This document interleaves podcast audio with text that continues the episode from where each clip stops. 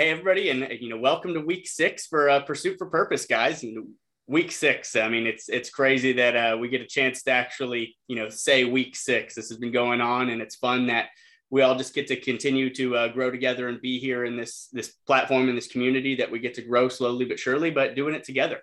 Uh, thank you to everybody that's here on the call. Thank you to those who will watch or listen at another time. You know, whenever it is. I hope that it ends up being the right time for you to hear this information because there are some of us that are new on the call and new between our platforms, uh, I just do want to give a brief explanation of what we're doing here with this community that we're starting to build together. Pursuit for Purpose brings the world's most passionate athletes together in a collaborative environment to encourage our goals and aspirations. By using the teachings and principles of the greatest minds before us, we'll give our athletes the foundations to build the rest of their lives and become champions of character. Every week, we'll be joined by a guest that is already in process of their own journey and walk in life, and we'll discuss a particular pillar of success, but ultimately, we'll talk about growth, knowledge, and application in general. Although there will be a great deal of information and experiences shared throughout this call, the most fundamental thing that must come from it in order for there to be any change is action. Words won't do a thing, guys. What actions you take from the information you receive will be the only chance for doing anything to actually come out of what you hear. I encourage you to take step one in some of the processes that you know that you're lacking currently. And for those that have started, keep going. The topic for this week is love. And why I'm particularly so excited about the topic of love and, and how we've been able to get here is that it follows faith, hope, and now love. And, and this flows perfectly from Corinthians 13 13, where it states, Now these three remain faith, hope, and love and the greatest of these is love. I, I really believe that. I look forward to hearing from all of us uh, about why love is so important in our lives and how we can get better at it. We often hear that love makes the world go round. And I kind of don't think that's too far off at all.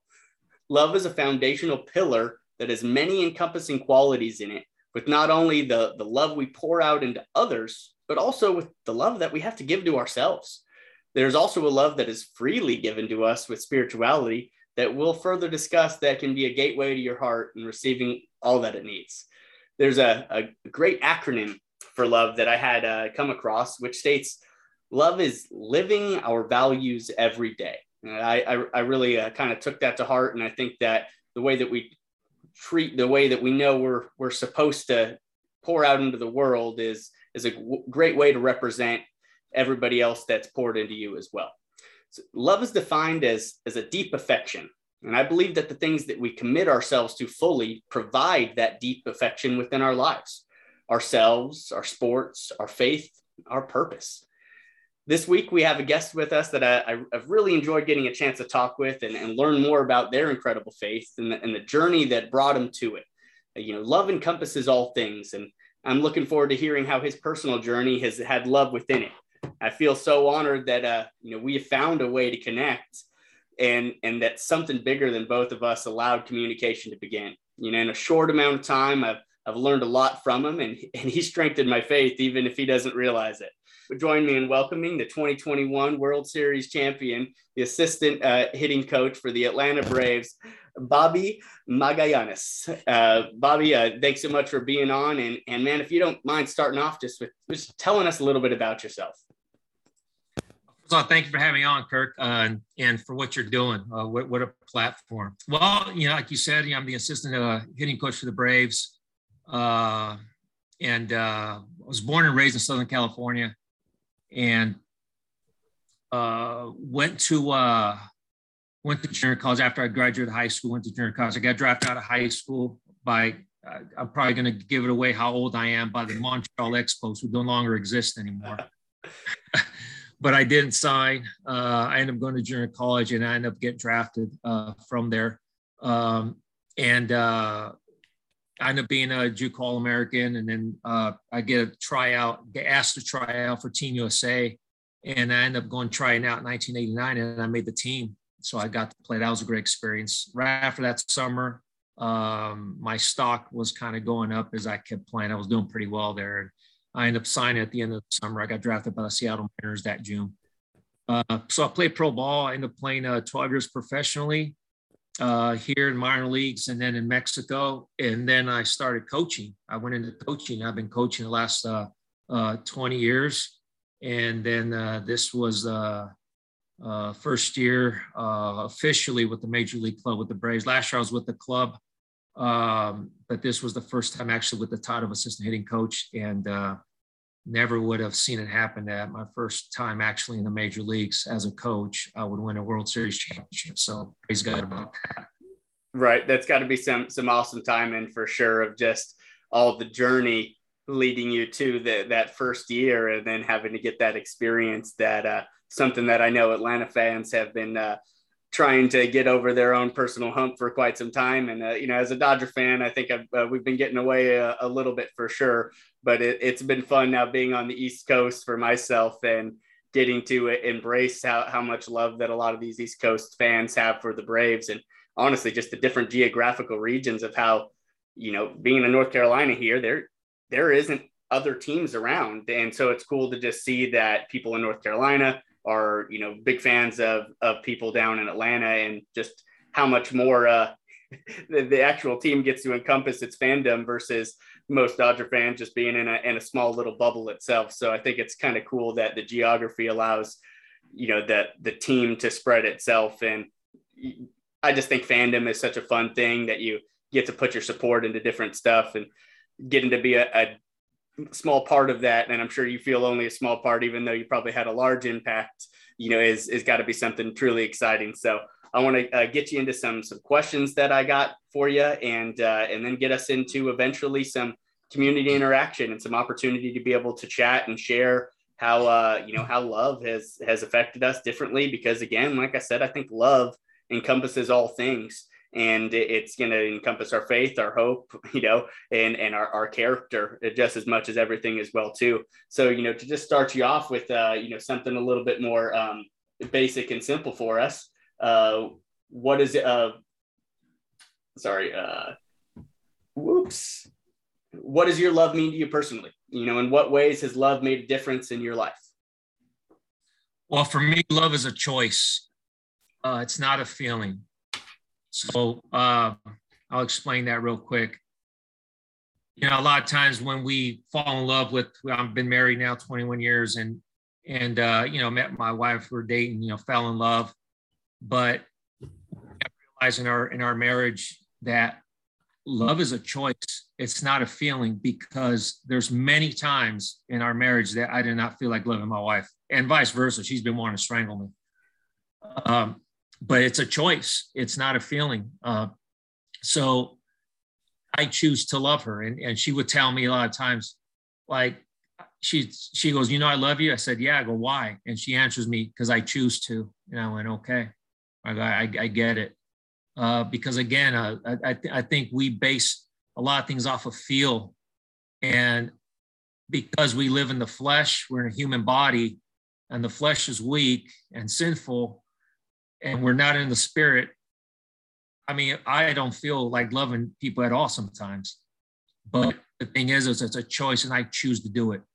You know, when Jesus went to the cross, he says, Please take this away from me. But not my wills, but yours. He chose. He went through it. He could have ended it right there because he didn't feel like going through the cross. So, number one, love is a choice. And and what does it mean to me? It means it means sacrifice. It means to persevere. It means uh, to to just give of yourself, and it means to also embrace and to lift up. I mean, lo- love does that. Love is is something that lifts you up and encourages you, and and no matter what, it's like it, it just. It, uh, love, love. I remember one time our pastor, where, where I went to church, he, he, he, he, um, he spoke one time on love, and he says, Love is a higher power than anger. And I went, Wow, it's so true. I mean, love is strong. I mean, if you, I'll give you an example. So let's say you have a person that's you know that's in, really upset and mad and angry. All of a sudden, you come and you demonstrate the love of God. The anger subsides. But all of a sudden, you got anger and you have love, and anger's over here. Love's going to win and going to trump anger every single time. So love is a much higher power than anger. So again, it it uh that that's that's my definition of it. I think that's powerful, and and just as you had said, how much of a choice that it intentionally gets to make it be for yourself as, as a person. And when you can be rooted in love and, and choose to make that choice, I think it's something powerful. And, and just as you had said, with that choice, it's not diminishing any other emotions that come through because you know we're human creatures. We're, we're sinful for ourselves and we're going to have those things pass through us. But to be able to make that choice to let love ultimately win it can lead to you know some some pretty awesome things when it allows it to open the door. So uh you know, how, how do you uh how do you use love in your role as a hitting coach to connect with your players and establish a trusted relationship uh I'm going to go back to again our pastor from church. So I, I started off as a hitting coach my first two years in as a coach in pro ball, and my third year uh, they they uh, promoted me to manager to be a manager in, in A ball and low A ball in the Midwest League. So I went to our pastor and I just hey any advice, and he only gave me one piece of advice. I'm thinking okay look this do this do this do that Bobby this, and the only thing he said to me is Bobby, love on your players. That's all he said. He was love on them. And so I took that to heart and I've done that ever since. Um, what I, what I would do is uh, when I was managing in the minor leagues, I, I would take, I would get the roster and I always pray for the roster, but I would get them in order of, of from the pitchers, catchers, infielders. I went one by one. I would bring them into my office one at a time, and I would cross off the name after every time, and just to chat with them. Nothing about baseball. Hey, how you doing? Where are you from? What do your parents do? How many brothers and sisters do you have? I did that through the whole thing, and I would write notes like something that stood out to me. So I would do that. All of a sudden, now at the end of the roster, 25 man roster, I go back to it again to the top and I bring them in again. So it was like once a month and just want to see how they're doing. And then, you know, if something will come up like, hey, yeah, my sister's got this, maybe a week later, hey, man, how's your sister doing? You know, how to go into graduation, how to go on her test. And, and they're like, oh my gosh, this guy knows my sister's name. And he remembered that, what I told him. So I would build a relationship where I want them to know that I care about you. You know, that that's the biggest thing. So how do I put love into the way I coach is I build the relationship. And that's number one. Trust has to be established trust is, is, is so important because without trust, you're, you're not going to have get buy-in from any players. And once they know that you care, that you're in the trenches with them, that you love on them, you're in. You know, I mean, it, it, uh, the Bible says that, that if you speak the languages of men and of angels, and but you don't have love, you're just a sounding gong and a clanging cymbal. That's all you are. So it doesn't matter what I know about hitting. It doesn't matter how much I know. They're they'll look right through me. This guy doesn't care. This guy's just in it for himself. But when they know that, it's like they'll buy in. This guy cares about me. So it doesn't matter what we know. I mean, it's true. It's it's an old cliche. You heard it. People don't care how much you know until they know how much you care. It's true because I've seen it in my coaching where when they know I'm in there with them. I mean, there's times I'm in the batting cage and we don't even talk hitting we just all of a sudden like we just open up and, and talk life and what's going on, how you feeling today. And before you know it, man, that just cleans their mind. And we didn't even hit that day. And they go out and they go three for four. You know, it's like they just needed something just, and that's what coaching is about. It doesn't have to be all about, okay, we're going to work on this today. It's like, it's about you. I make it about the player. So when they know it's about them, when they know that this guy cares about me, I mean, it's it's game set match. Game's over. It's you're you're in it. You got them. And all of a sudden now they know they'll open up to you. All of a sudden now they'll open you about personal things. Hey, can I talk to you? You know, I've had it. You know, again, even in the big leagues, uh, you know, we'll have sometimes have have some some hitters. Hey, can I come early when no one's around? And okay, and they'll come in the cage early, and again, they just want to chat. They just want to chat. They just want to talk, and I listen. So again, oh, God, if there's no love, I'm nothing without love. Nothing about it. I, I, think that that's so awesome and here awesome to hear you reiterate that. And I had gotten a chance to listen to you on the uh, Patrick Jones podcast where you you talked about some of that same aspects of just getting to truly dive into getting to know these guys as people. And I think it's it's tough to sometimes to get lost in the shuffle of hey, we got to hit this point, we got to hit this point, this point. But at every point, they're all people.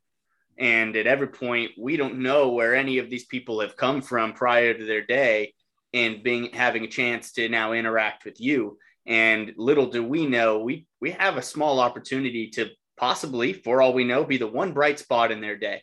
And, and as just as a person in that connection. And it's awesome to hear that you shared that you know sometimes it's not even about the hitting or and not even about anything to do with baseball but that human interaction and that connection allowed them to somehow be a little bit freer. And then they go out and have a great day for themselves. And and I, I know you know you're at the uh, the MLB level now for yourself but it's awesome to hear about the true experiences that you've had you know as you've built up to it and really getting to have that that whole team get to put that trust into you as a manager. And you know, a lot of times I, you know, I'm told, and I've really started to believe it as well too, that, you know, we tend to end up being a little bit of a chameleon of, of our manager. And uh, the way that you represent yourself is the way that the team's going to then kind of eventually buy in and represent themselves as a team as well too. So, uh, you know, I just got to applaud you on the, the way that you go about your business as a person connecting with these guys, because ultimately that allows you the opportunity to give your best baseball knowledge to these guys once their hearts and minds are open to be receptive to the information that you have to share because you they know now where it's coming from. So I appreciate you sharing that with us with us big time. Um, yeah, yeah, that that's uh, go, ahead because I, I wanted to share what I mean about making an impact on on on players. Uh, hold on, there there's a, a I got from Instagram one of my ex players congratulating me, and uh, he uh, he he uh, wrote me something that really impacted me. And he, after we won the World Series, this he, he got me through Instagram. It's like this guy managed two years in Double A, and I'm going to read this to you, just to let you know about love, about how you can impact somebody.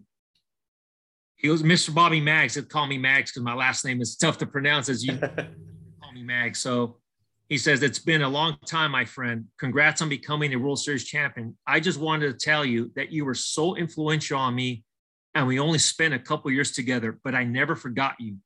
I'm now in New Mexico serving Christ as one of his warriors, helping kids throughout our communities. I now understand what you used to talk to me about. And for that, my friend, I'm forever grateful. I own a ranch in New Mexico with my wife and have two beautiful children. Thank you for always standing up for Jesus. He is super proud of you, my friend. I mean, these are the these are the texts that it's going. This is what it's about. It, it's not even about the World Series we just won. That was awesome. I mean, this is eternal, man. This is this is, I mean, what what is it? You gain the whole world and lose your soul. It doesn't matter. I mean, really, I mean, I tell you what, it, it, I, I can be, you can be there all of a sudden, as soon as everything dwindled down, the parade and all that, I'm telling you, I got home and it's like, okay, it's over. Now what? It's like it's done. I mean, who won the World Series five years ago? I have no idea. Who won it 10 years ago? I don't know. No one cares. No one remembers. It's over. What we're, what we're working on is eternal. That's the thing. That's more than making it to the major leagues, hitting 300, being an all star. That, that comes and goes, man. That's going to stay here. None of that's going to come with us. The only thing that's going to go with us, the only people that are going to go with us, the only thing that goes with us when we die are the people that we led to Christ. Those are the only ones. Nothing else goes with us. It's awesome. And it's it's thank you for sharing that message from a, a former player because like you said that, that's the that's the real trophy that you really wish that you could put on the wall. And and who knows if one day you get that opportunity to put a bunch of those messages up on a wall and and frame that kind of stuff because you know that's that's the the real journey of of of value that we get to help these guys find. But also and I, I i've found in this process by helping them find value, I'm, I'm finding that own value within myself as well too, and and getting to have those small rewards. And with a you know not to say a lack of experience, but being new in my journey of being able to provide these opportunities and getting to coach, I haven't necessarily gotten those ones where it's hey, it's coming back to it, and it, and it feels weird to sit in this place looking forward to those days of where hey I'm I'm rooting for you know, and I got a couple of guys from our team on the call now here, and I'm rooting for those guys in the aspects of who do they grow into well beyond of, of the baseball team that we get to be a part of, and getting to hopefully see them shave off some of the years that it took me to finally figure it out. You know, hey, use some of my growing pains that were put on my heart and in my life to make your life a little bit better, to help find that value to where you could start serving yourself, your family, and the Lord just that much quicker. Because, you know, I, I hid from myself and didn't fight uh, and didn't accept the the journey that was placed on my heart long ago. I fought my own my own self and let uh, you know my insecurities and my past failures win for a long time. So it's it's awesome to to get to hear your journey and then just get to you know see some of these guys as well too. Like I said, start to embrace this process and you know I'm I'm rooting for for everybody that's on this call, regardless of you know whether or not I've ever gotten a chance to coach you or whether or not I've ever gotten a chance to meet you. It's just so fun that where life is has allowed us all to be in the same place at the same time and get to go on this journey together. So, you know, all of you guys, I appreciate everybody being here and, and just growing in this process together. So, you know, Bobby, I wanted to ask you, love hurts, you know, so tell us about a time where, uh, where, you know, kind of felt like love was crushed in a way and, and, and the journey back, you know, allowing love back into your life. If you have one of those stories. Well, I mean, I mean, I, I think we've all been hurt. Uh, love does hurt uh, and I'll I'll share w- one of those things because we're talking. It's a baseball group, so I'll, I'll talk baseball here. Uh, it was when it was when I finally hit a point where my dreams of making it to the major leagues were done, and I was so mad at baseball. I received Christ later in life. And let me just go back real quick to get you to this point in terms of about, about you know how to when love hurts and how do I get that back? Well, when I signed again, I, I signed at the end of that summer, 1989, and I go play baseball, and it went bad for me. I hit 180 my first year, and I quit. I went AWOL. I was in rookie ball, and I went AWOL. And I go, I'm not going to play. I'm frustrated. All that. I mean, this is I quit. And I remember my roommate was like, you're crazy. I go, I'm going home. You're crazy. They're going to suspend you. They're going to, I go, I don't care. So I go home and I didn't tell no one I was going home. I get home, my parents, they open up the door and I go, where are you at? I go, what's wrong? I thought you happy. I'm, you see me. Man, they've been calling for, you know, all day. No one knows where you're at. And we were all worried about you. Well, look, I came home. I don't want to play. So the scout who signed me, uh, the Seattle Mariners called him up, say, hey, talk to him convince him to come back, tell him it's okay. So he comes and he gets me. We go eat dinner, and I go, okay, you know, talking to me, calming me down. And he, and he showed me all the, the guys in the big leagues at that time with the Mariners and, and what they hit their first year in rookie ball. And he's going down the line, and I saw the numbers, and these were all stars in the major leagues 184, 210, 150, 230. I'm going, wow, I didn't know that. I'm like, yeah, look at that. Rookie, Don't worry about it. I'm like, wow, okay. So he convinces, I mean, he, he, he's there uh, helping me out, you know, calm me down. So anyways, he goes, okay. So he drives me back home. He says, look, man, he goes, just, just come back quick. Because the longer you take to come back, then we might suspend you. Right now, we're not. We know you're frustrated. It's okay. We know who you are. So I don't want that. So then he drops me off at, at, at my house. And when he pulls up to the driveway, he was okay. He goes, hey, man, he goes, uh, if you die tonight, would you go to heaven? And I'm like, what? Out of the blue. We're talking about baseball, me coming back to play and all that. All of a sudden, he's like, what the heck is this guy talking about? And, I, and he goes, yeah, would you go heaven? And I said, yes. And he goes, why? Because I'm a good person. I feel like I like to help people. And he was like, oh, no doubt. He goes, but you know, it's not about works or about helping an old lady cross the street, helping her with the groceries going to get you to heaven. It's, and he said, it's by being born again. When he said that, I was like, oh, here we go again. You know, you know, this guy wants to bring Jesus to me. I don't want to want no part of it. And he get he has a Bible and a workbook, and he hands it to me, and I go, no, I go, I'm good. He goes, why don't you have it? Why don't you have it? It's a Bible. He goes, it's okay. And I said, I have my religion. That's what I said. And he goes, like he was like thrown off too. He goes, well, I just want to give you this. And then he made me think too. I'm like, why am I, you know, putting the pushing away the Bible? Like, hmm, made me think. Like, I don't know. I don't want nothing with with Christianity. And so the workbook was called uh, Growing in Christ. So he just gave it to me. He goes, Hey, man, just take it, whatever, you know. And can I pray for you? Pray for me. Got out.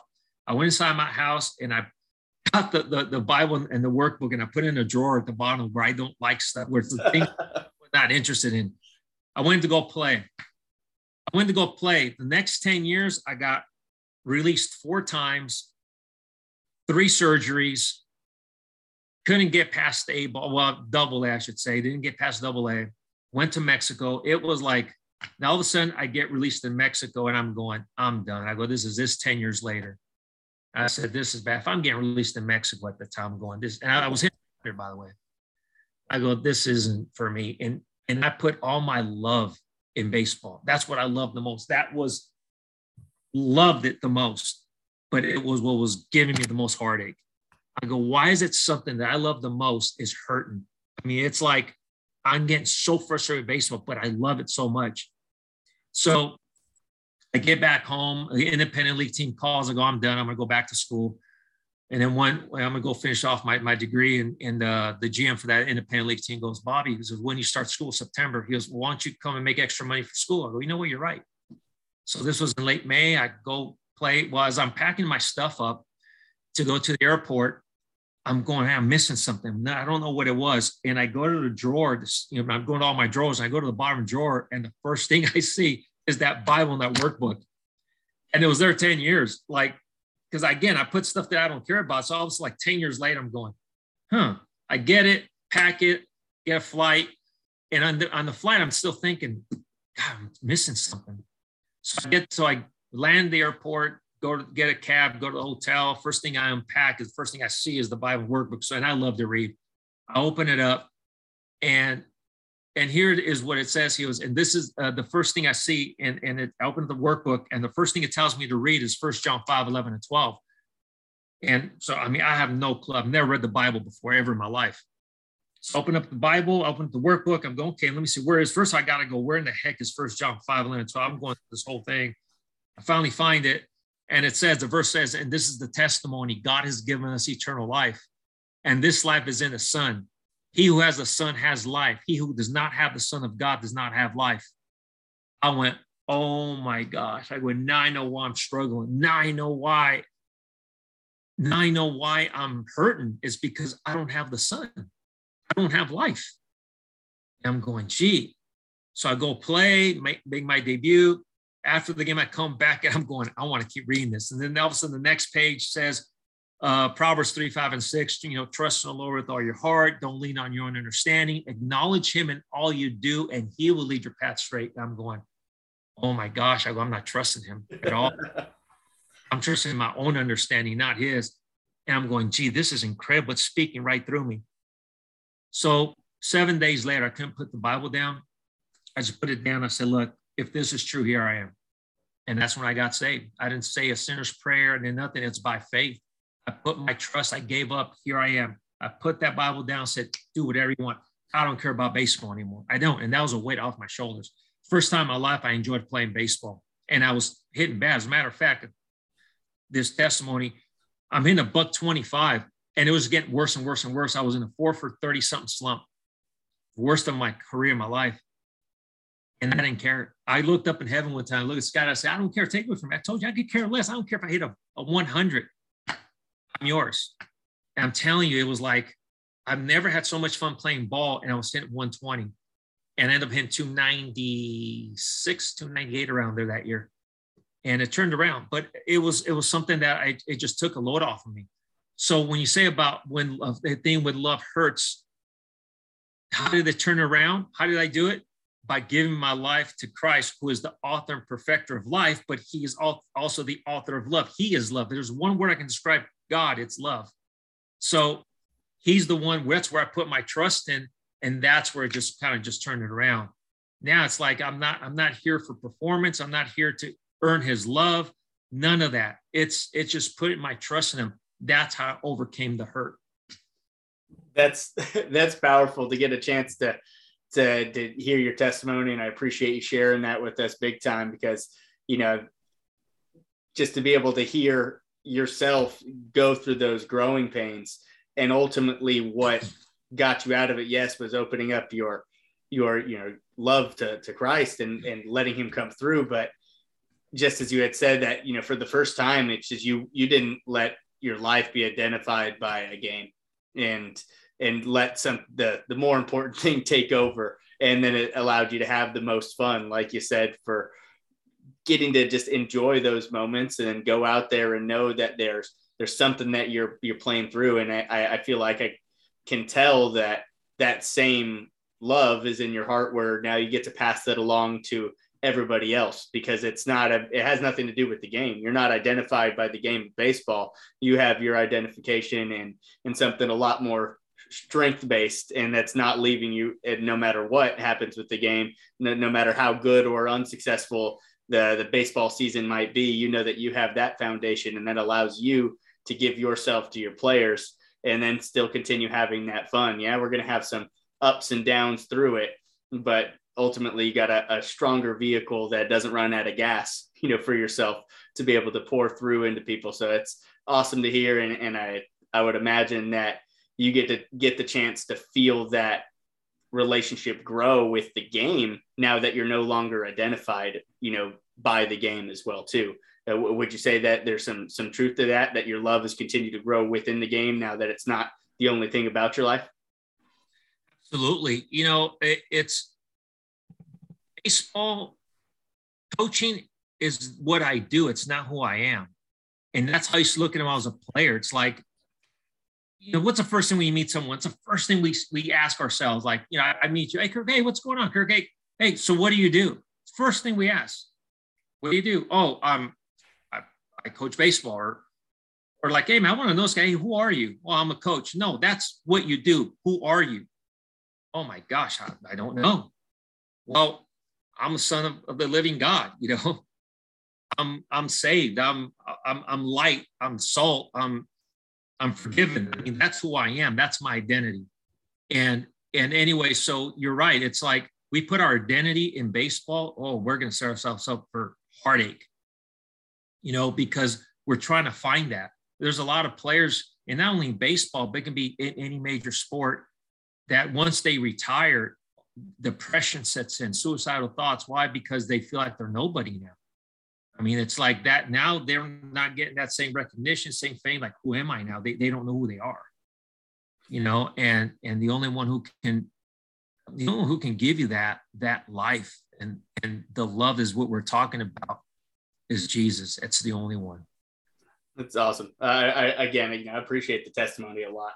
And, uh, you know, you kind of have already answered it a little bit, but if there was anything else that, uh, you know, you wanted to elaborate on it, but, you know, what can your love bring to others?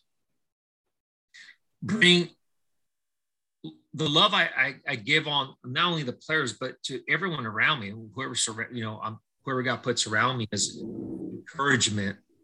It's it's identity. It's it's uh strength, perseverance, hope. I mean that that's what love does. It, it builds you. I mean it, that, that's the thing. It's like it, it builds you. You you you have someone that loves you it just it changes everything. You know i mean the greatest thing is love. That's what that, that that's what paul said. And and uh it and love also says another verse says that love covers a multitude of sins. I mean love does that. It's like so when you love on them they're going to feel sometimes they feel like oh gosh man i feel i feel convicted around this person these christians like oh you think he's going to judge me? And no i mean god jesus didn't come to to to bring on you where you're like feeling ashamed. On contrary, the Holy Spirit brings conviction. It's totally different. All He wants is for us to repent of our sins. It's like okay, it's conviction, but it doesn't bring shame. That's from the enemy. But the point is, is that is that love what would i share what i try to come on with what does love what can love do for the players that, that i coach is it builds them up it gives them hope it gives them encouragement, lifts them up. Confidence, that's another thing, man. Confidence, love gives you confidence because you know that person's there for you. When you when you have someone that's there and cares about you, you go through a brick wall.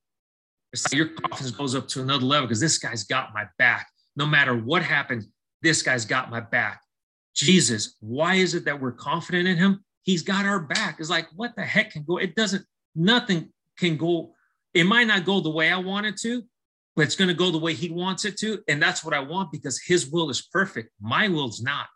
It's not, I don't want it my way. Because I tell you what, if it was my way, I would have wanted to play in the big leagues 20 years ago, and I would have been coaching the big leagues 10 years ago. But I went through 31 years. Took me 31 years to reach the big leagues. 31. So that's a lot of perseverance. 31 years. And the first year I'm there, World Series. I mean, what other, how can God, I mean, think about it. That's God's story. It's like, you know, if I, you know, that song, the, you know, the, the praise and worship song, if I told you my story, it'll be of love. It'll be of perseverance. It'll be of this. It'll be of Jesus, not about me. Cause look what he did. It's like, cause if I would have written my story, it would, I would have been in the big leagues 10 years ago. But he says, it's going to take you 31 years. Are you going to willing to do that? Are you willing to persevere? Right. There's another thing too.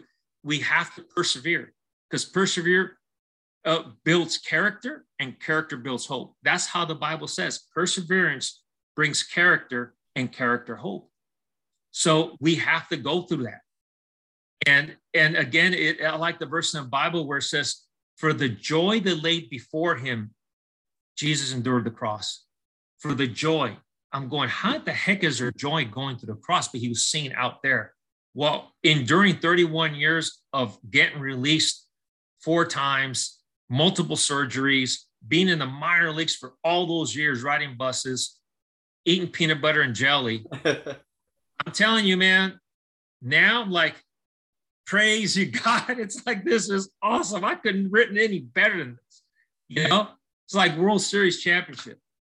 It's like, I mean, I'm making minimal money as a coach. And you make no money. You're doing it because you love what you do.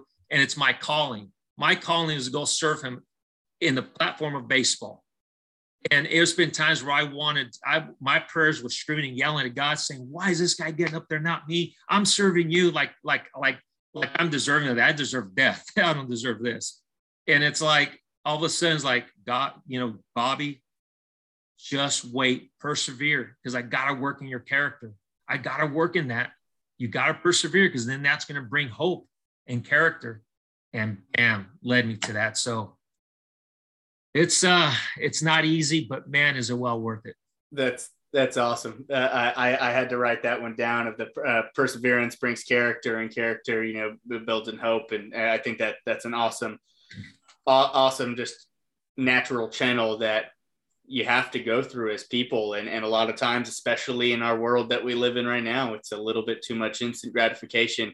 There's there's too many things that it's an instant stimulant and it has nothing to do with drugs or alcohol. There's so many things that fire off our endorphins that just trigger that immediate sensory overload for yourself. And we don't understand all the time that we have to go through these different avenues to reach our ultimate, uh, you know, destinations. But the destination isn't even important. It's who we get to become in the process of reaching those destinations, which is the ultimate goal. And that, and that ends up being lost too much too many times among the shuffle as well too. But I think your uh, your answer leads perfectly into the last question I had for you, and it's how did love play a role in the Atlanta Braves bringing home the World Series championship this year? love was, if I have to describe the word, there's excuse me, there's two words I'm going to describe our team. One's going to be love. Number two is perseverance. Those are two words described our, our major league club this year. And love brought us together. Love brought us where there's no egos, where there's no thing. It's like, okay, it's going to bring everyone together. We were there for one another in the trenches with one another. And that's the one thing that that good teams do. I mean, when you look at when you look at, at our at our team, we have four stud outfielders. We lose we lose Acuna and we lose we lose Ozuna. Two are one of the probably the me me to me probably the best player most impactful player in the major leagues, Acuna. We lose him. Our Ozuna, who's our three-hole hitter, we lose him. Now we're like, what's going to happen? Our GM goes out and makes incredible trades, and we get four new out, we brand new outfield. And those four guys, only three can play, especially in the National League because we don't have the DH. So there's always going to be a guy. And I'm telling you, all those four guys were incredible. They picked each other up. They were for the team. Like one guy wasn't playing, he was there ready to pinch hit and you know vice versa it was just a team that was just gelled together and that's what made our team it was like we're just pumping each other up loving on one another and and and that's what it does you know and and when i said about perseverance to me it goes hand in hand perseverance and love to me go hand in hand because you got to persevere. Because like remember I told you earlier, I said love is a choice. So that means you have to persevere. That's a choice. Like you know, right now I'm not I'm not lovable. I don't feel like loving, but I got to persevere through this thing. And and the Bible also also says there's a verse in the Bible that says, "Those who persevere till the end shall be saved." You got to persevere to be saved. That's the only way. And and that's what we did. And there's a there's a comment, and we were where we wore T-shirts too at the end. Yeah, as a matter of fact, I, I hold on just a quick second. I'll try to get. Uh, take your time. Take your time. Find it. Appreciate it. Yeah, no, this was it. It was. I'll, I'll, I'll tell you who said it. Um, hold on. It uh, Joc Pederson. So love brought every, everyone together, but Joc uh, said this. He was asked after he won the National League East. He gets interviewed, and he's got he's got a cigar in his mouth, you know. And they asked him this question: Hey, Joc, what does it take to win a championship? And he answered, a little bit of love, a little bit of love, bang. And those were our t-shirts that we wore in the postseason for BP. all of us were all wearing a little bit of love, a little bit of love in the back, big word bang. That was that was our motto the whole postseason, a little bit of love. And that's what we got us through. So I mean, right now to end this with love, your episodes, I mean, couldn't be any better than that. That little bit of love is what got us to this World Series. That's awesome. That's awesome. And and and of course, you know, I didn't get to peek behind the curtains at all to know that there was any uh, kind of correlation between that with you guys. But uh, I just, in getting a chance to hear about your your faith and your testimony, knew how much love had to be in there, and hearing some different stuff from you. But man, that's that's awesome. That's awesome to hear just how much attachment to to you know that brotherhood of, of loving each other and and looking out for each other and rooting for each other's success you know was it able to ultimately lead you guys to your ultimate success because anybody can have an individual successful season and think good for me i might be working on getting paid but you know the guys coming together in the way that they did and and working on loving each other got them to get a, a prize that can that can't be taken away. And, and like you said, you know, hey, ten years, who who knows? No, nobody's gonna under, remember the year that they won it, but everybody's still gonna remember it was won at some point. Those fans are gonna remember right. when when it happened, and those that team's gonna never forget.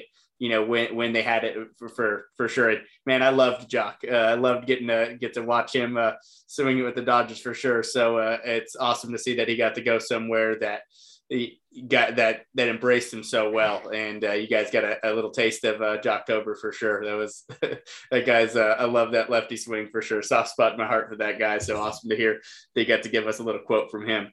But uh, you know, here's here's guys where I, I want to open it up to uh, some of you guys here in the Zoom call that either got any question for Coach Mags or got anything that you want to share just from your own personal experiences of, of maybe even any of the questions that I've uh, I've asked coach and that you want to answer yourself. You know, what do you guys got? This is your chance to share something.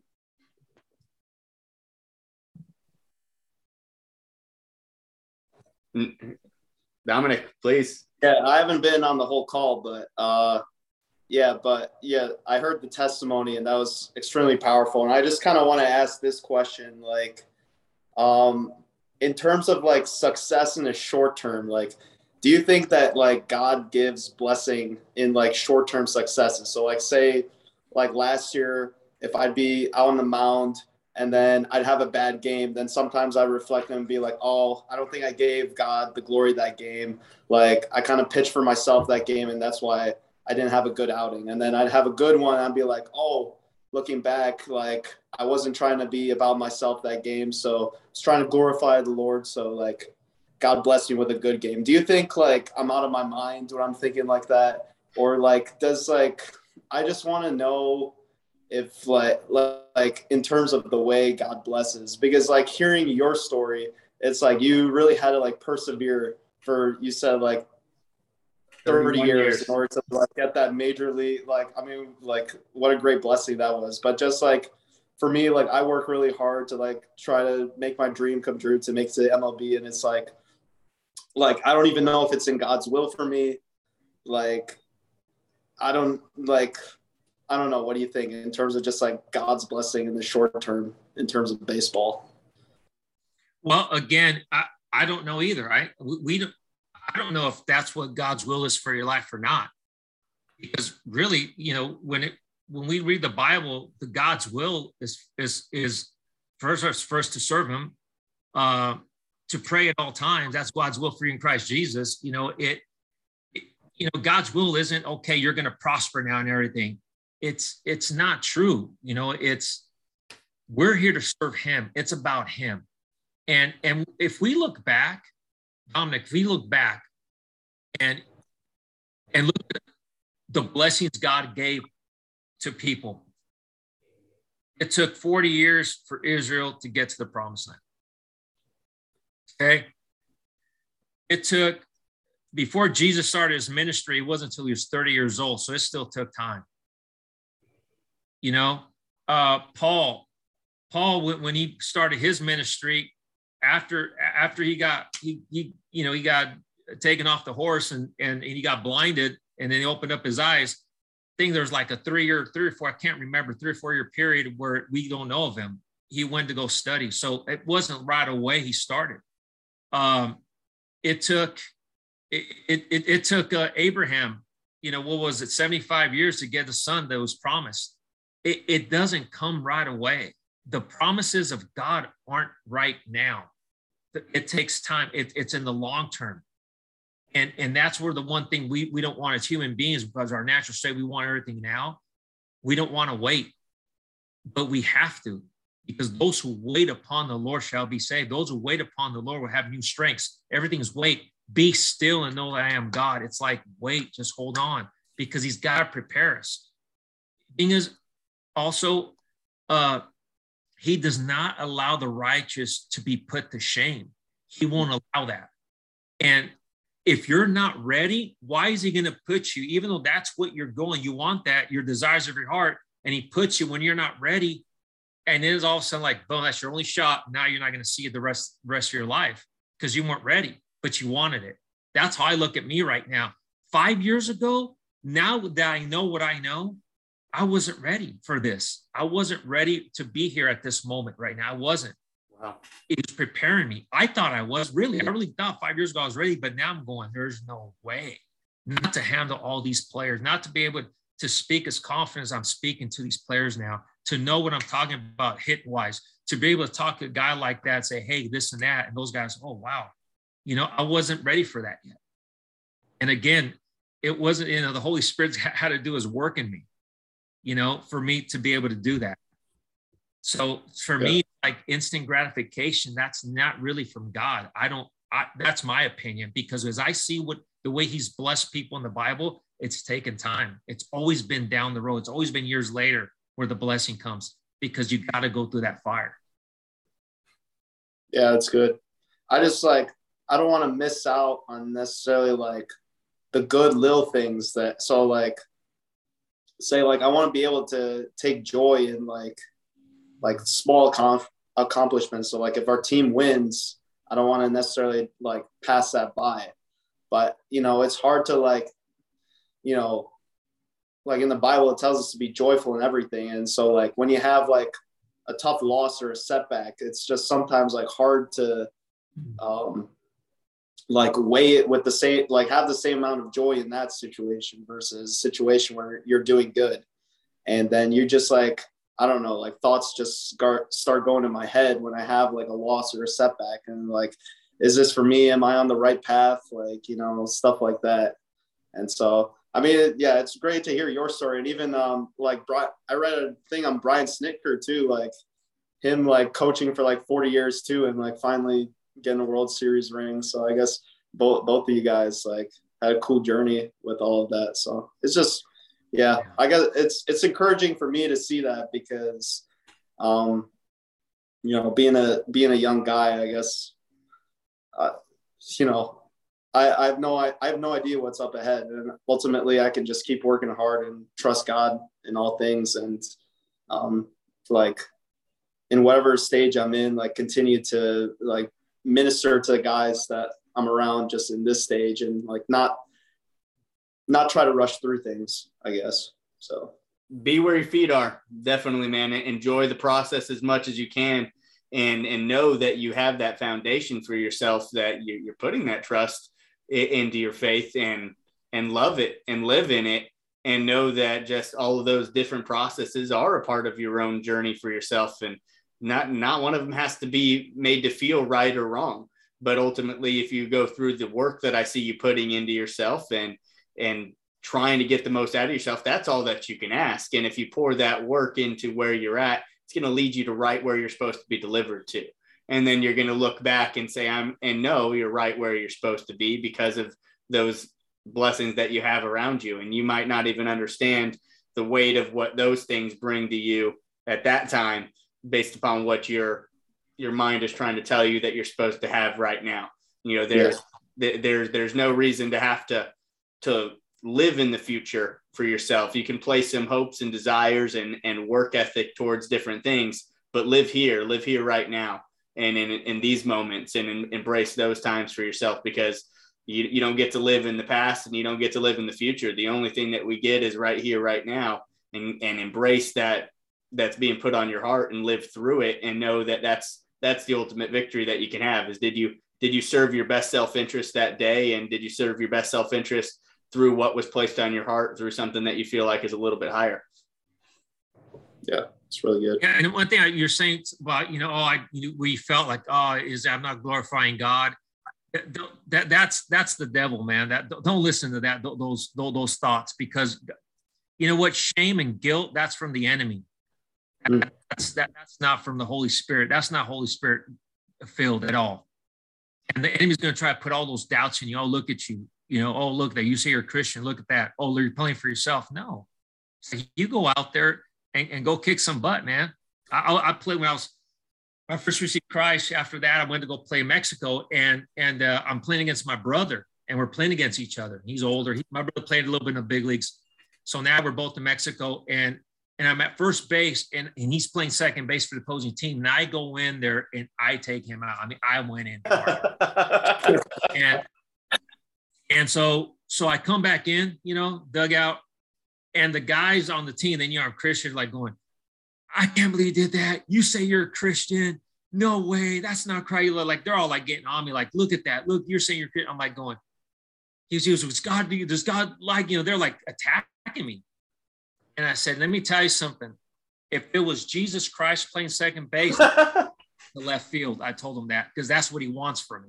He wants me to, because the Bible says run the race in such a way as to win, not to cheat, not to hurt somebody, but I'm going to go kick someone's butt every single day. Yeah. And that's the thing I have. We have the Holy Spirit, man. It's like it, it talks about winning all the time. It doesn't talk about we're not losers. Like, no, that's we're more than conquerors. We're more than victorious to Christ who loved us. It's like, mm-hmm. I'm not gonna allow that. Like, there's no way. I'm going out there to kick someone's butt every single day. And then after that, praise him. You know what? Because all I all I want to just glorify him with my effort because I have no control over the result. Zero. You know what? So go out there, man, and glorify him, have fun enjoy it, man. Enjoy the process. It's Sarah, enjoy the process. That's all we can control.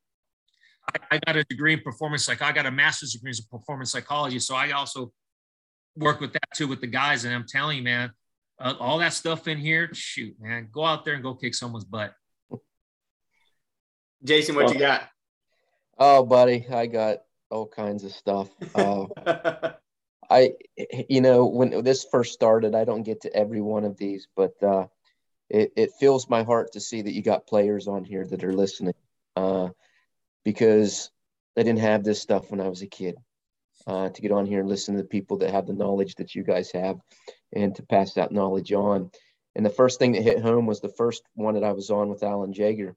And uh, long story short, and it doesn't matter who I am or what I did, but uh, I was a high level uh, athlete in two sports, wrestling and baseball.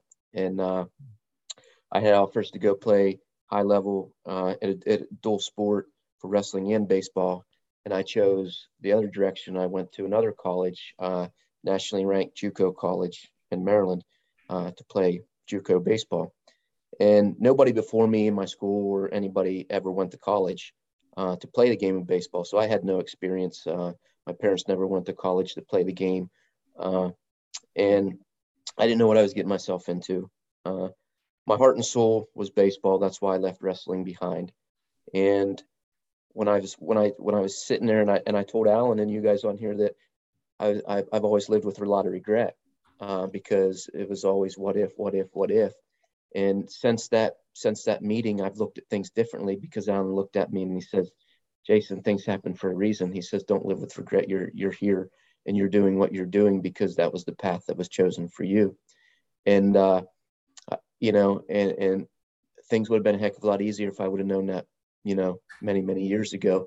Uh, I'm much older than probably most of you. Uh, but long story short, my, my, uh, my stint in JUCO was very short uh, just because I didn't know what I was getting myself into and the hard work that it took. Uh, I didn't have to compete for jobs at, at, the high school level in both sports that I played in. Uh, I was just, I was fortunate that I was a big fish in a little pond and that got swept away from me real quick and where I ended up, there was people that my caliber, a dime a dozen, and I was in shock. So of course I was homesick. I was two hours away. I'm an only child. I was a mama's boy. I uh, transferred back home to the college who wanted me for wrestling and baseball, and I decided to just take some time off and play some fall ball. Had a really good fall season, and uh, decided to join the team, and ended up blowing out my ACL in the fall season and had a career-ending injury. They misdiagnosed my knee. Uh, the first doctor's appointment. Second doctor's appointment uh, was by the guy named Dr. Cummings, and he knew that my knee was blown out as soon as I was walking in for my physical to play for the spring. And uh, he said, "You got to blow an ACL." Senior year, and they wouldn't redshirt me. Now they red. Now you get medical red shirts, you get COVID red shirts, you get all this stuff, right? Uh, my career was over my dreams were over. I had high high hopes of playing in, in the MLB, uh, just like everybody else does, and uh, it was taken out from underneath me. Uh, that day, I wanted nothing to do with baseball, guys. Nothing. I burnt everything that I had to do with baseball. Everything, uniforms, glove. I burned it all, uh, and I wasn't listening to the right people, and it was. I held I held that on my shoulders for my entire life until now. Uh, I never went to a game. I didn't watch baseball on TV. I wanted nothing to do with it. And finally, I got married. Uh, I got a boy now who's 12 years old. And when he was a he was a baby, he picked up a bat and he picked up a glove. No influence from me, and he started swinging. He started playing catch. And I looked at my wife and I was like, "Uh oh, what am I to do? I got to get I got to get back involved in the game of baseball because uh, I was angry. I thought somebody took it away from me, right? And it was it was a, it was a chore. Uh, I went to took him to his first game at the Durham Bulls in here in uh, North Carolina, and it brought tears to my eyes because I was like, I've let this go. I've let something that I love get away from me for 20 some years, and now I have to find it back. And it's crazy because now I'm sitting in a position where uh, I'm going to call you Coach Mags if that's okay, uh, where I run a travel ball organization now. Uh, and I got six teams in it. And it's not a big travel ball organization, but I'm working with kids. I'm working with kids out of love and relationships. And that means more to me than, than the world. And I look back at my career, I wouldn't be where I was at now today doing what I'm doing, working with kids, teaching kids uh, the game of baseball, and try to lead them in the right direction. Uh, if I would have had a different path in front of me, so uh, I'm thankful for for where I'm at. Uh, had some hard years previously because things didn't work out the way that I wanted them to. Right, I was selfish, and I wish at that point in time things would have been a lot easier for me if I would have understood that this was the path that was given to me. And, you know, here I am today listening to these gentlemen who uh, are, are much bigger in the game of baseball than what I am. But it's it's about the connections that you make through the game and uh, the direction that you take and understand that somebody's guiding you path and don't live in regret uh, like I did. So uh, it's sorry to to to take your ear with the long story, but uh, it's it's been a journey, and I'm I'm very very happy that it worked out the way that I did. And my love for baseball was back. And it's not because the it's it's because I've always loved the game, but I got I got a family of six different teams who I I love dearly. You know, and my own team who's 13 you you know I make sure I try to text them every day. How you guys doing? What are you doing? You know, uh, you got the world ahead of you. Make good choices today. Uh, you know, better every day. Be a believe in yourself.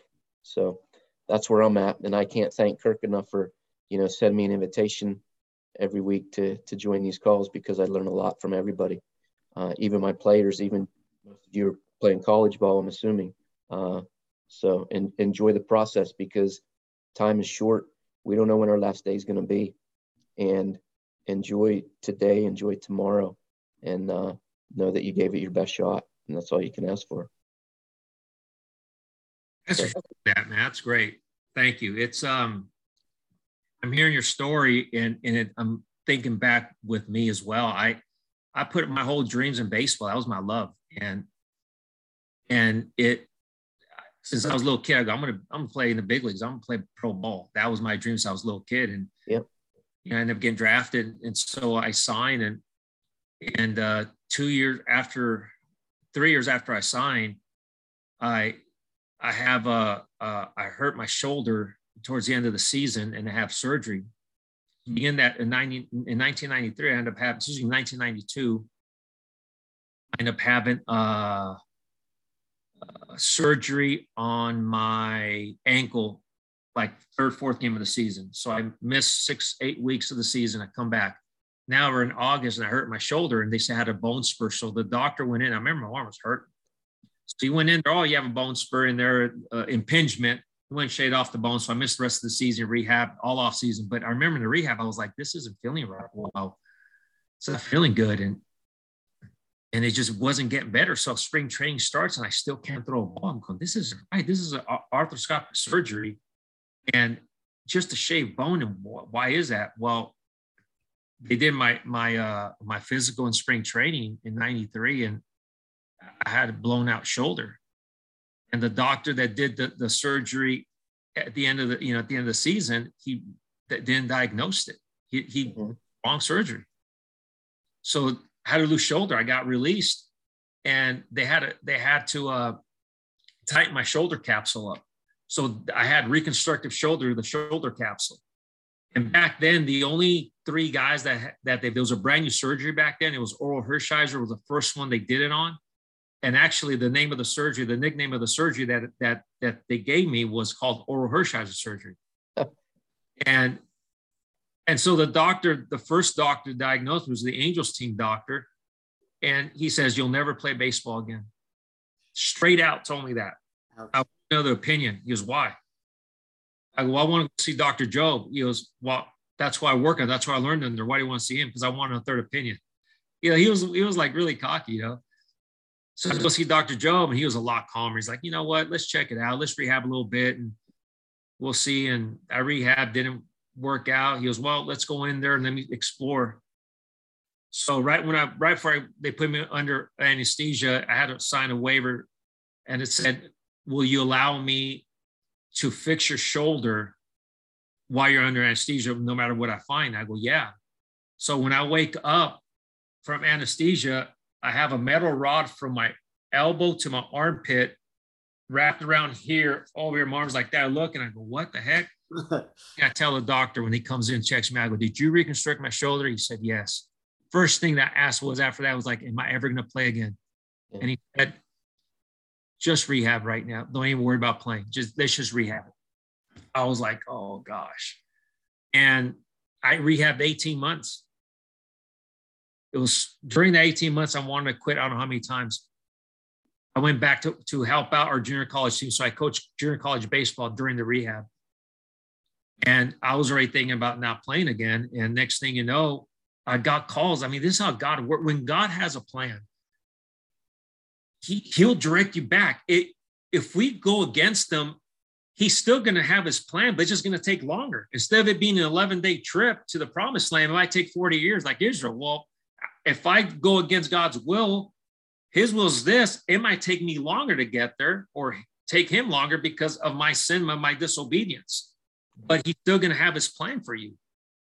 And so I was like, I thought I was.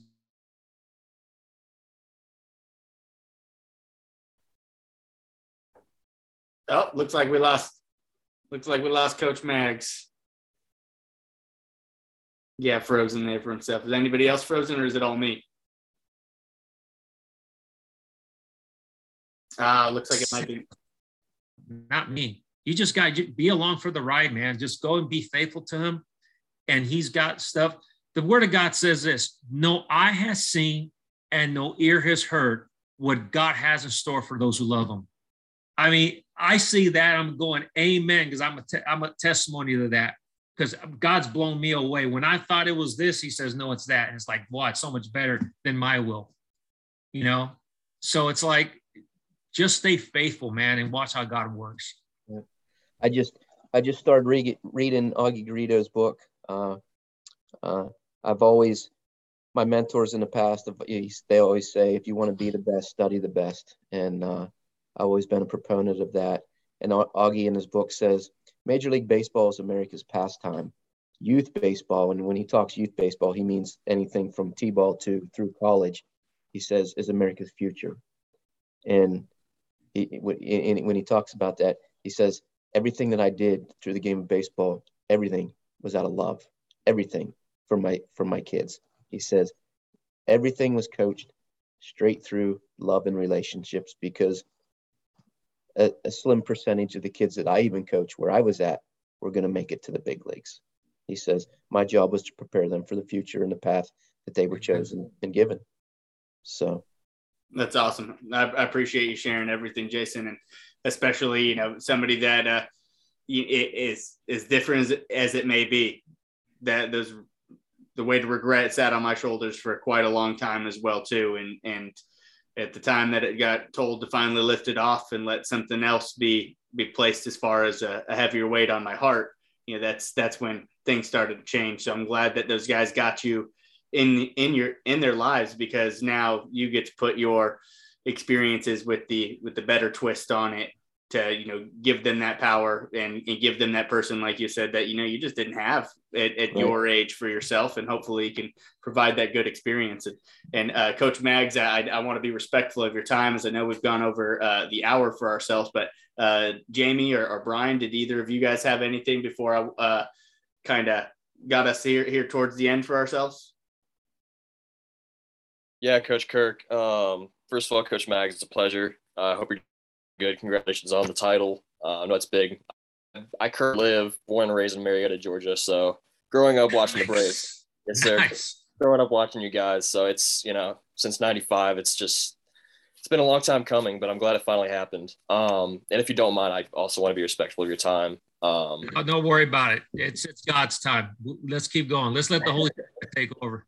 All right, awesome. Uh, you did mention um, during this past season, um, love coming into effect, especially when um, injuries kind of came uh, came about, and then controversy with and other things. But um, before that, you know, from the beginning of the season to you know all that stuff leading up, was there a time during the season where you know maybe things got tough before prior to that, where you think love kind of came, you know, stomping in and kind of really really um, kind of helped you guys out?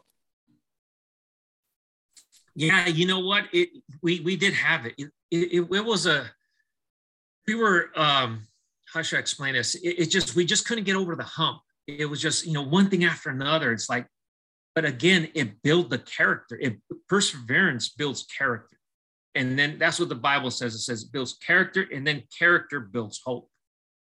And so it was building us the whole time. That, that's what's so awesome. We look back and see what God was doing. We look at how we persevered and bang, you know, we went, I mean, it when it clicked, it was like, let's go. And so other teams, when they were maybe they went and went well for them all season, all of a sudden, like, oh, they hit a little bump at the end. We knew how to get out of it. And because we went through it.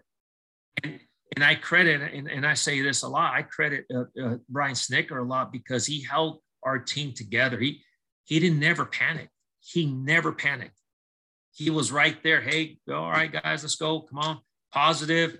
you know, he didn't want to panic and everything. And, and he just, he let the guys play and, and he was very positive. I mean, it's like, I don't know uh, another manager that would have been like him. I mean, I, they would have been like, oh gosh. And, and easily probably had a, a, a, meeting to chew everybody out. He never did that. It was like, man, it's like, but you know, he, he wanted, obviously he, he, he wanted us to, to, to go play hard every day, which we did. That's one thing we did. But it built, that whole thing was being built so that now we can see the fruit of that perseverance, what we did the whole season up to that point. And again, I go back to the verse that comes to mind so much is those who persevere till the end shall be saved. That just sticks with me, man, because it's like that's that's how you can describe our season this year. Because there would have been any, right. like you're saying, there was probably any number of avenues of which guys could have caved on themselves. The manager could have started caving on the team or like you said, called a meeting here and there, did these different things, but you guys kept it the, the same and with that same mentality and ultimately allowed that perseverance to to shine through and didn't mm-hmm. turn on what you told yourselves you were going to do throughout that whole process. I mean, it, it, and and now as that unit moves forward, how would you guys never, you know, how how would you not trust each other moving forward? You know, with with anything that you've been through, it, it's I'm sure that at this point, these guys are excited to get back when things get clear for them to get working again because they, it's just another, all right, persevere, fine. Let's let, to try to do it this way and tell us that this and that. Well, we don't have any control of it. We'll control what we can when we get back to everything. Yeah. All right. Well, uh, I, am gonna uh, coach, uh, coach Mags, uh, before I, I get us towards uh, anything of, of, wrapping up, you got anything else that you, you just want to share? One last thing, or anything that you'd like to uh, to just get it get off your heart, or anything that you didn't feel like you got a chance to say? No, this was good. I really don't have. I don't think right now I have anything else. I think what was said was really good. What we talked about and make, make Jesus the center.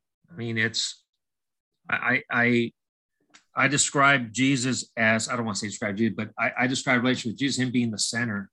It's like there's a wheel and he's the center, and let everything be connected to that. Let your baseball, let your marriage, let your school, your education, your your your hobbies, let everything be connected to, to Jesus.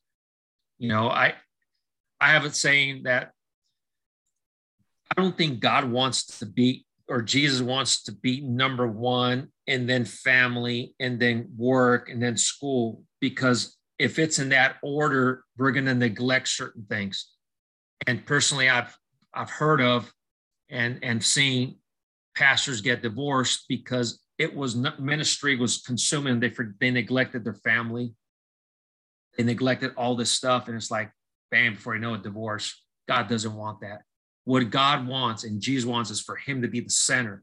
When you make him the center, everything's connected to that. Now there's no top bottom, everything revolves around that. Now you bake that, you're going to be strong in every every area of your life. So I just want to encourage you guys make Jesus the center of everything that you do. That's awesome. That's awesome. I, I, I love that for sure. As far as really, I mean, there there's no tier. It's the it's the center, and then let everything wrap around it, and then then everything gets to be consumed by it and not left out from it, which ultimately we're all trying to grow through that center as well too, and glorify those different aspects of what we're doing, but knowing that there's a base foundation that we're working around. And so that that's powerful, Coach Mags. And and guys, I, I always do like to try to leave us um, you know, with something actionable as well too to put into work. And I can tell you from last week, you know, I took the heart of writing the vision statement and mission statement, and uh, and I created some awesome momentum and on creating some intentional actions of, of you know where I want to be going, but ultimately still living where my feet are at right now. But this week, we you know with the topic of love, you know I kind of want to just do something simple. The action for this week is call somebody care about, you know, and maybe it's multiple people, you know, and but share some love this week. Make a make a list, uh, at least seven people, you know, for one for every day, and and just if you want to do it, like do more, that's up to you. But just call somebody and and let them know what they mean to you. You know, you, it, it can go a, a long way. Just express some love and gratitude, and and you might even not even know just you know what it does to you personally, but what it might do to the other person on that other line. You know, receiving that information. But you know, as, we close the day, you know, I got to reiterate and, and, thank you uh, everybody that continues to join in on the conversation and those that continue to jump back in for more, uh, and including all those new people as well. And I can tell you plain and simple, you know, I'm seeing a change in my own life personally in, in every facet. And I hope in some ways you're feeling positive changes for yourself, even if it's just the awareness to start those changes. Things don't happen overnight, but it starts with the conscious effort to start being aware that something fundamentally different needs to be changed or improved upon to get the most out of who you are. And you're the only person that gets to decide that. Don't measure yourself against others, but only against your own personal measurement of what you know that you're pouring into yourself and what you desire from yourself. Then you got to turn around and put that into action to back it up. So, you know, guys, again, thanks so much for your time. Coach Mags, thank you so much for your time and sharing your heart with us today. It, it was truly felt. And, and, I hope that, you know, in this day and age, uh, you know, through just the interwebs of what it's worth, you know, I felt, I felt it as if you were here, you know, with me in person, but I can only imagine what actually being in the room and being in that cage with you and talking about life could actually be. So I appreciate you talking about life today with us and, and sharing your heart with us. So uh, guys, once again, thank you. Looking forward to everything. We'll have one another one next week, and then we'll take a, a break for the holidays. But looking forward to just continue trucking along, and, and looking forward to seeing anybody else on the next calls, guys.